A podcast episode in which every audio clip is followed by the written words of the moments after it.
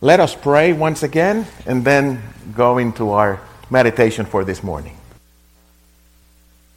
Father, we thank you for the privilege we have to enter your presence, not now, but since we gathered, since we started and agreed to gather together in your name, when the church is united to worship, we are in your presence.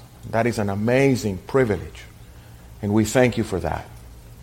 We thank you for this day that most Christians celebrate the resurrection in a special way. We thank you for what the resurrection means and is to us, for what it is to the gospel. We thank you for the one who resurrected from the dead Amen. as the first fruits, our Savior, our God, our Redeemer, our friend, our wonderful, merciful Savior, as we just sang, Jesus Christ the Lord. Thank you for him. May he be exalted in our lives.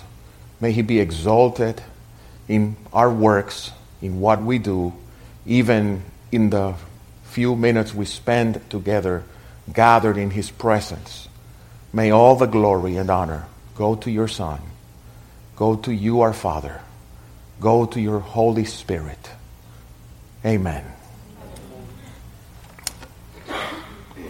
before Christianity, and we already had our text read to us, so we, we will skip that part. Before Christianity, many Eastern religions celebrated resurrections, celebrated resurrection of their gods, little g. The spring festival, the equinox festival, was celebrated from before Christ. I have my theory. I believe it was the devil deceiving the nations, knowing what the Old Testament said about the resurrection of Messiah. But that's another subject and another topic. Now, in our Western culture, we celebrate Easter, and people say Happy Easter, and the Easter bunny and the egg hunting. Well, that comes from a pagan goddess of the Saxons, and uh, it was the Yaster goddess. That's where Easter comes from. I don't want to rain on your parade if you go egg hunting, if you celebrate the Easter bunny and all of that, but you have to know it is a pagan tradition. Why I say those things? Because I don't want your children to go into college, take their philosophy or sociology or whatever class 101 and have a wise teacher mix the mysticism of Christianity with other religions and just pack them all together in one big myth because it's all the same. No, it is not. Now, if we don't train them in the truth, if we don't take the time to teach our children the truth of Scripture and of history, Somebody else will do, and Easter bunny and egg hunts in churches will not hold water when that day comes. So it is our job as parents to do that for them. Now, the Council of Nicaea in 325 AD decided that this would be Easter Sunday. Not the New Testament, but the Council 300 and plus years after the resurrection of Christ decided that the Sunday after full moon equinox would be Resurrection Sunday. Why are you so mean and raining on our parades? I'm just telling you the facts of life so that you know them and realize what Freddie said. We celebrate the Resurrection Sunday every Sunday. Every first day of the week, we gather to remember that Jesus rose from the dead, a biblical fact. The New Testament does not command any something break broke here? Yes. Okay. Let's put it down here. like we did in high school, right? Putting the chewing gums under the desk. Well, don't do that, kids. Um, the New Testament does not command the celebration of any religious feast at all. The only commanded celebration of the New Testament is that we do not forsake the gathering of ourselves together, as it is the habit of some, so that we gather as a church to exhort one another to love and to good deeds. Again, not here to rain on your parade, just here to tell you this is out there. It is available on the internet. It is available in schools and universities. We better learn them. and then we realize where our faith is grounded and where does it stand. Now, is our belief on the resurrection of Jesus a myth? Is that a hoax? Is that fake news? Is that one more of the many myths that people believe and we just have received them over the years by tradition and but it really didn't happen. Science has taught us that it is impossible for a person to rise from the dead. Therefore, it is impossible for Jesus to have risen from the dead. Is that the case? Can we prove the resurrection? No, we can't. We don't have a scientific way of observing the resurrection, repeating it under different circumstances, testing it, and coming to the scientific conclusion that it happened. Because we cannot even repeat it again. So, no, it is not science. I believe in the resurrection, and I'm pretty sure that many of you here, we accept it by faith. God opens our eyes, and we believe. People believe in something, well, we believe in the resurrection by faith, and faith, Scripture says, is a gift of God. It's not even something we muster up on ourselves. God has to give us the faith to believe His word, to believe His message. So I believe it by faith. Now, is that faith irrational? I don't think it is. First of all, because the historicity of Jesus is undeniable. You can believe whatever you want, but you cannot wipe out from history the person of Jesus the Christ. Historian Michael Grant asserts that in conventional, if conventional standards of historical textual criticism were applied to the New Testament, we can no more reject Jesus' existence than we can reject the existence of a mass of pagan personages whose reality, whose reality as historical figures is never questioned.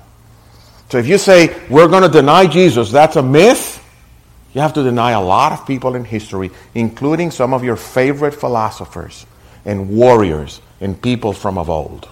So the argument of the historicity of Christ does not hold water against the reality of historical evidence. Now, there are other historical documents that prove the existence of Christ.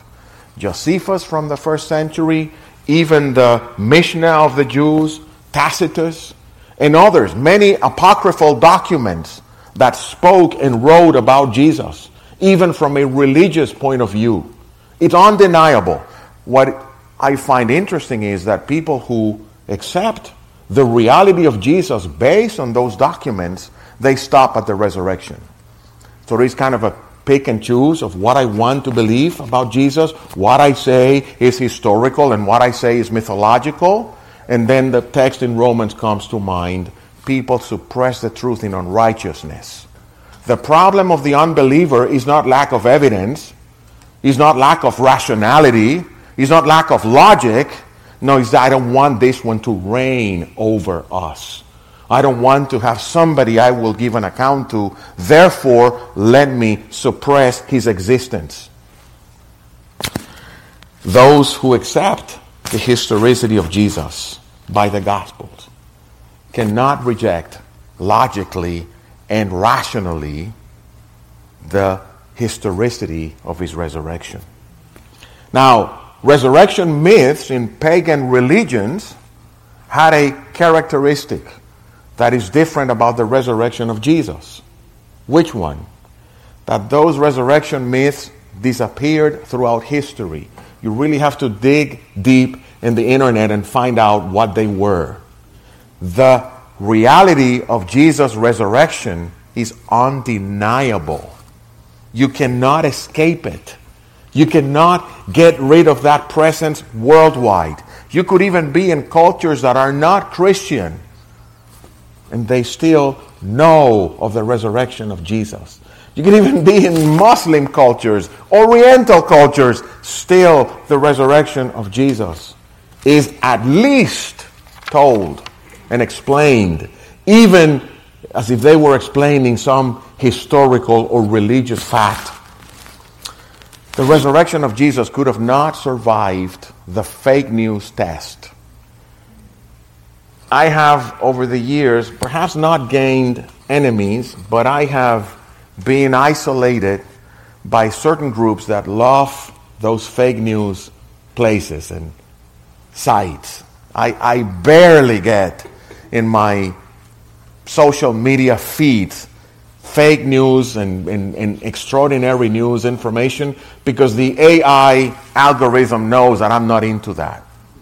Because fake news have certain characteristics. The first thing is that you can just go to hoax.com or snopes.com or is it true that and you immediately find out oh that's an invention that's another story remember two years ago i was asked to go and preach to pastors in the dominican republic about what are the challenges that pastors and preachers in the 21st century have and i said to them one of them is that you have to build credibility on facts back in the day 40 45 years ago any preacher would come with any story and people would say, Oh, awesome, wonderful. It was just a pulpit made story. Nobody could verify it. And I says, You have to be very careful because now your credibility will be lost before you end the sentence because somebody will Google if what you're saying is true. Could the resurrection take or pass the fake news test? Well, here's a problem. The sacred books of a historically opposing religion foretold it. The Old Testament is our Bible, along with the New Testament. But the Tanakh of the Jews opposes what our New Testament teaches. You talk to any Jew, to any believing Jew, and he will say, no, no, the New Testament is an invention. And it's just a coining of Christians about this historical rabbi who was not even bona fide because he was not from the schools of rabbis. And they just came up with this religion. That's what the Jews believe about the New Testament. But in their Old Testament, or in their Tanakh, which is our Old Testament, the resurrection was foretold. Psalm 16, Hosea 6, even the, the case of Abraham in Genesis 22, foretelling the, resurrect, the resurrection of God's Son. Isaiah 53, 10 through 11. The resurrection was foretold in the book of the opposing enemy of the opposing religion where the myth started to spread. So that's a hard one for, for fake news. Women were the first witnesses. In the passage Freddie read, John hones into Mary Magdalene. The other Gospels mention other women who went to the tomb, and they were the witnesses of the empty tomb. There's a problem. If you really want to start a good rumor, let's, let's create something cool. Let's, let's become viral and invent something that will get us hits on the internet. Well, in those days, you would not start your story with a witness of women. Why? Because in those days, women were not credible witnesses. The testimony of a woman would not even hold water in court. Women were despised. Now, one of the statements about Scripture giving women their honor as equal to men is that you find a lot of prominent women, and God made sure that the first witnesses of the resurrection were women, not men.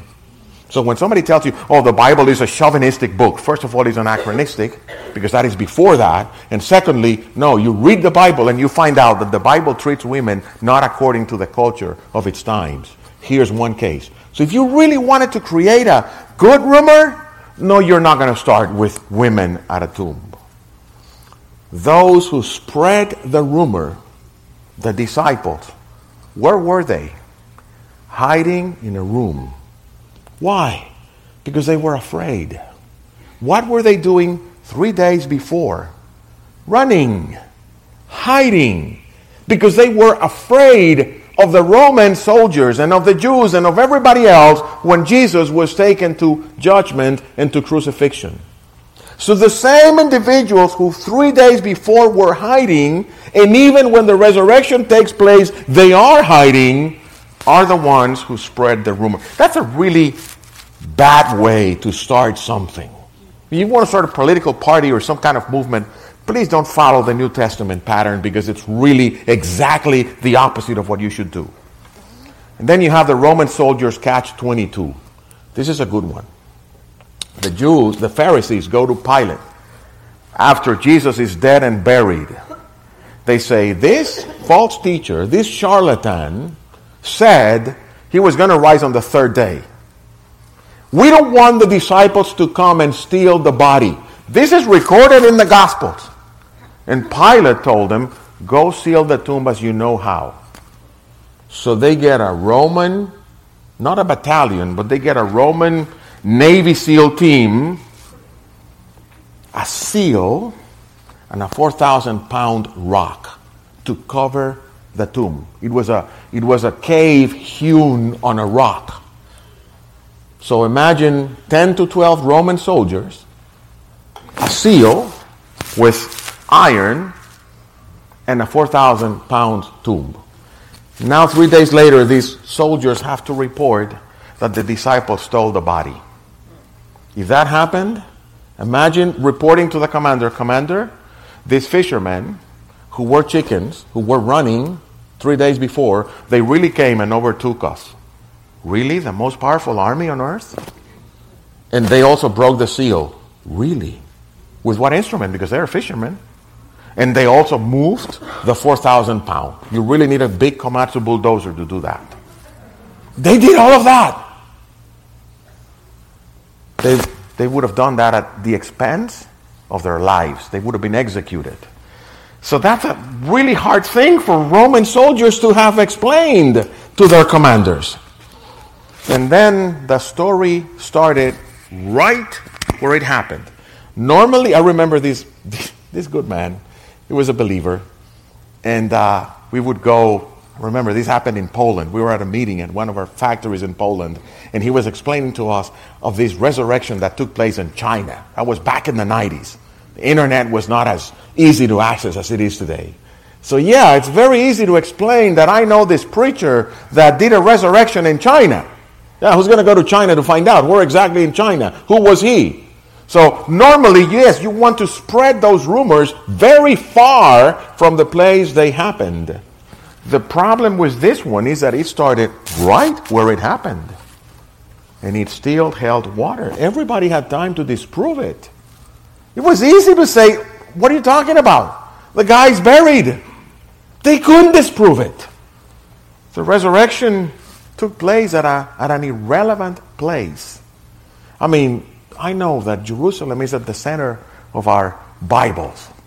And if you're a dispensationalist, Jerusalem is at the center of your theology and eschatology. But really, in history, Jerusalem was a little town from a little people in a small area of land where there were some hecklers living there, and that was really a far outpost post in the Middle East. Nothing to do with being a center of cultural influence. And yet, this rumor happening there took over the whole world. Those who spread it were not influencers. They're not the people you study in your history books. They're not the people you find in museums. They're not the people that were controlling communications and power back in the day. The resurrection could not be stopped by the most powerful military machine at the time, by the most powerful army at the time, by the most powerful government at the time who opposed Christianity, who persecuted and martyred Christians for speaking about the resurrection. And even they couldn't stop it. And then Paul says 25 years later, after the resurrection, that there were hundreds of witnesses. Not a couple of people, hundreds of them. 1 Corinthians 5 13, 3 to 8. For what I received, I passed on to you as of first importance that Christ died for our sins according to the Scriptures, that he was buried, that he was raised on the third day according to the Scriptures, and that he appeared to Cephas and then to the twelve. And after that, he appeared to more than 500 brothers and sisters at the same time, most of whom are still living 25 years later. that's really a hard one to keep as fake into disproof. And here we are 2,000 years later, celebrating it. The resurrection has a lot more than being a simple universal myth. How could cowardly people die? Except for John the Apostle. All of the other apostles died as martyrs for being witnesses of the resurrection. How can we explain that? And how can we explain the thousands upon thousands upon thousands of martyrs after them in history because of the resurrection? How can we explain a religion that has impact worldwide across every tribe and tongue and nation, everywhere you go, whether it is a Muslim place or not? You have a witness of the gospel and of Christianity. How can you explain that with a fake myth story? If you don't believe the resurrection, that's fine. I believe it by faith. But don't tell me you don't believe it because it's a myth. You need a lot more to convince me that it's a myth. Now, why the resurrection? The resurrection of Christ is a central doctrine of the gospel.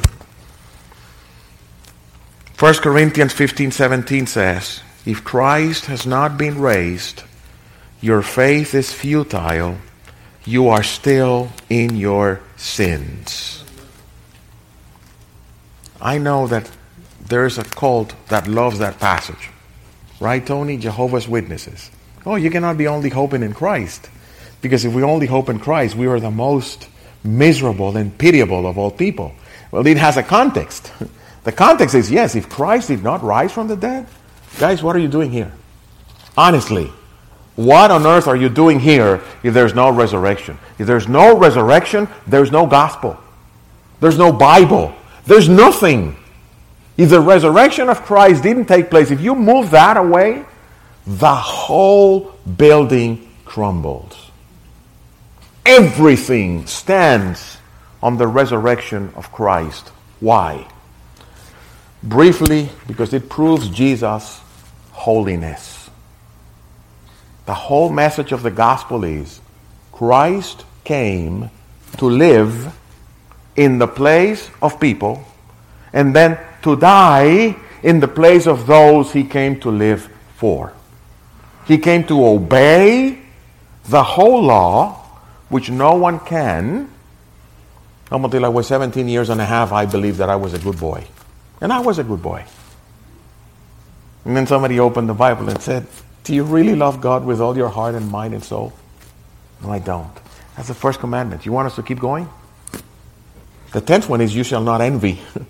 you shall not desire anything that belongs to your neighbor. Nothing at all. Oh, I'm not an envious person. You've never, ever, ever, ever, ever envied Never, ever, ever, ever driven through Gables by the bay or Fort Lauderdale by the sea and seen one of those beautiful ocean mansions. And you've never said, Oh, if I would have one of those. Never, ever. Then you're a liar and you broke, broke another command. We can't keep the law.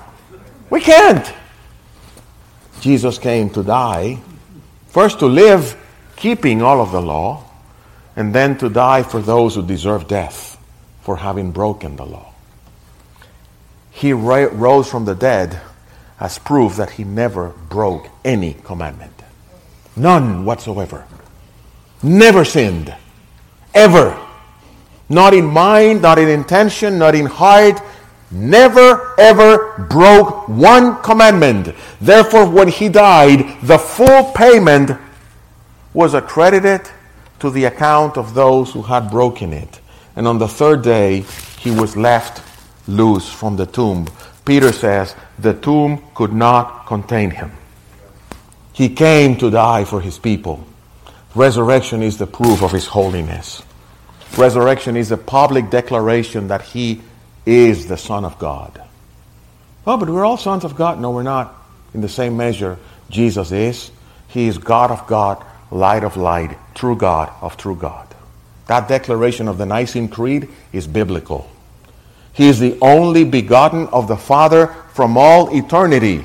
And according to Romans 1 4 and 5, he was declared publicly to be the Son of God through the resurrection of the dead. That is the proof that Jesus is who he claimed to be and who what the Bible says he is. Thirdly, the resurrection was God's stamp of approval on his work on the cross and on his life. Because of the resurrection, the sufficiency of Christ's death was sealed and shown. Romans 4:25 says, something that sometimes confuses Christians. He was raised for our justification. You say, but what, didn't he die for our justification? No, he was raised for our justification. Why his resurrection and not his death? Because the resurrection proves that he indeed died to justify sinners. The resurrection was the proof that God said, Yes, your death on the cross is sufficient. Here's a, here's a marking point of biblical, evangelical, reformed Christianity. Salvation is a gift of God. I'm quoting scripture. It is not of works. And it is solely the work of God by grace and only by grace and not by works so that no one should boast. And it cannot be a mix of works and grace because if it were a mix, then the grace would have not been grace. And it can only be justification by faith in Christ, whom God set as the one who would be the justifier and the justifying of sinners. The resurrection is the stamp of approval of God, of Jesus' work. And the resurrection is God's amen to one of the most powerful things Jesus said on the cross. That is my consolation when my soul goes dark, when my mind goes into realms that I don't even want to think about but Jesus said, Tetelestai, it is finished. Tetelestai was what you signed at the end of a contract, the executable of the contract. Finished. Take it. It's done. When Jesus was done paying on the cross for sin, he said, It is finished. Nothing else needs to be added to the work of redemption. Nothing else needs to be added to save those I came to die for. Nothing else needs to be completed. No work, no sacrifice, no effort, no holiness of me. Nothing you can do needs to be added to what Jesus God did completely on the cross. It is finished. The resurrection is the proof of God said, Yes, it is finished. It's done. Nothing else to add. And the resurrection of Jesus anticipates our resurrection. I want to be careful how I say this because I don't want to sound, I don't want to pass to you some of the dark features of my mind. I'm, I, feel like, like Kierkegaard at points that I'm an existentialist Christian because sometimes I just stand back and says there has to be something more than this. This is too stupid. This is a bad joke. Life is too cruel and too stupid to be all there is. Oh, but I have my children and I have my life and it's going to be fun. It's not going to be fun. I'm 60. I'm telling you, it's a lie. Hollywood, it's a lie. So there has to be something more. Why am I alive? 70 years, 65, 50, 30, whatever. Why? To die do you know? Somebody stand up here and tell me what's your name of the great, great, great, great grandmother. Stand up and tell me. You will be the great, great, great grandmother or father of somebody one day. And they will not give a squat about you. Except if you left them some money, but they will not even know who that rich grandfather was. So who cares? This is what cares. 1 Thessalonians 4 13 and 14. But we do not want you to be uninformed, brothers, about those who are dead, that you may not grieve as others who do not have hope. For since we believe that Jesus died and rose again, even so through Jesus, God will bring with him those who have died. And that's the deal of the resurrection. It gives meaning, purpose, and sense to an otherwise bad joke. I'm telling you some of my sins right now because I have told God in tears sometimes from a very dark place of my soul. Are you a cosmic cynic? Are you a cosmic clown? You made me to die and that's it? And the answer is no. I rose my son, and as he rose, you will be risen too. Telling my wife yesterday, coming back from Naples, what would it be to live without guilt, without fear, and without remorse? I want you to please think of it. No guilt. Nothing that I feel bad or guilty about. No fear. Nothing that causes me anxiety. Nothing that makes me lose some sleep at night. And no regret. Nothing that I can say, ah, why did I do that? Nothing. You know what's that? Heaven. That's heaven. One day God will wipe away every tear from our eyes, will remove, will show us you're free, you're guiltless, you are redeemed. There's nothing against you. All those sins are in the bottom of the ocean. Come live. And that's why Jesus says, I have come that you may have life and may have it abundantly. Now, that's the language that sinners understand. That's not a language that others care for because all their life is on this earth. And Jesus' resurrection changed the prescribed day of worship for most of us. Some Christians worship on Saturdays. Oh no, if you worship on Saturdays, you cannot be a Christian. Oh, yes, you can be. Because many of those that Paul wrote to in Romans 14 worshiped on Saturday. And others today even have to worship on Saturday, some on Friday. Because if you want to evangelize in a Muslim country, you'll have to do your services on Friday. Because on Sunday, everybody's working. And if you want to evangelize in Israel, even though it's illegal, you have to do your services either on Fridays or on Sundays. Perhaps on the Sabbath, on their Sabbath. The resurrection is an encouragement to not lose heart in working whatever it is you do doing it for the Lord. This is how Paul wrote it. He says, O death, where is your victory? O death, where is your sting? So the sting of death is sin, and the power of sin is the law. But thanks to God who gives us the victory through our Lord Jesus Christ. And the context is the resurrection. Therefore, my beloved brothers, be steadfast immovable, always abounding in the work of the Lord, knowing that your labor in the Lord is not in vain. The resurrection is not that we live a life of contemplative passivity. I have challenged some Christians who believe that good works is just being in their office, reading their old Puritan books, reading theology, meditating about theology, and talking theology. There's a lot more to good work than that. Now go. Be engaged. Be abounding in the work of the Lord. And the work of the Lord is not just, as Freddie asked, we have a lot of ministries that you can be part of. Please join. No, it's not just the ministries of the church. Whatever you do, you are doing it for the Lord if you do it for Him. Paul said that to slaves. You're being a slave, you're being beaten all day to do your job. Do it because it is Christ the Lord whom you serve. In whatever capacity and calling you have right now, whatever thing you have to do tomorrow, you do it for the Lord. And Paul says, it is not in vain. Therefore, abound in it. Why? Because of the resurrection.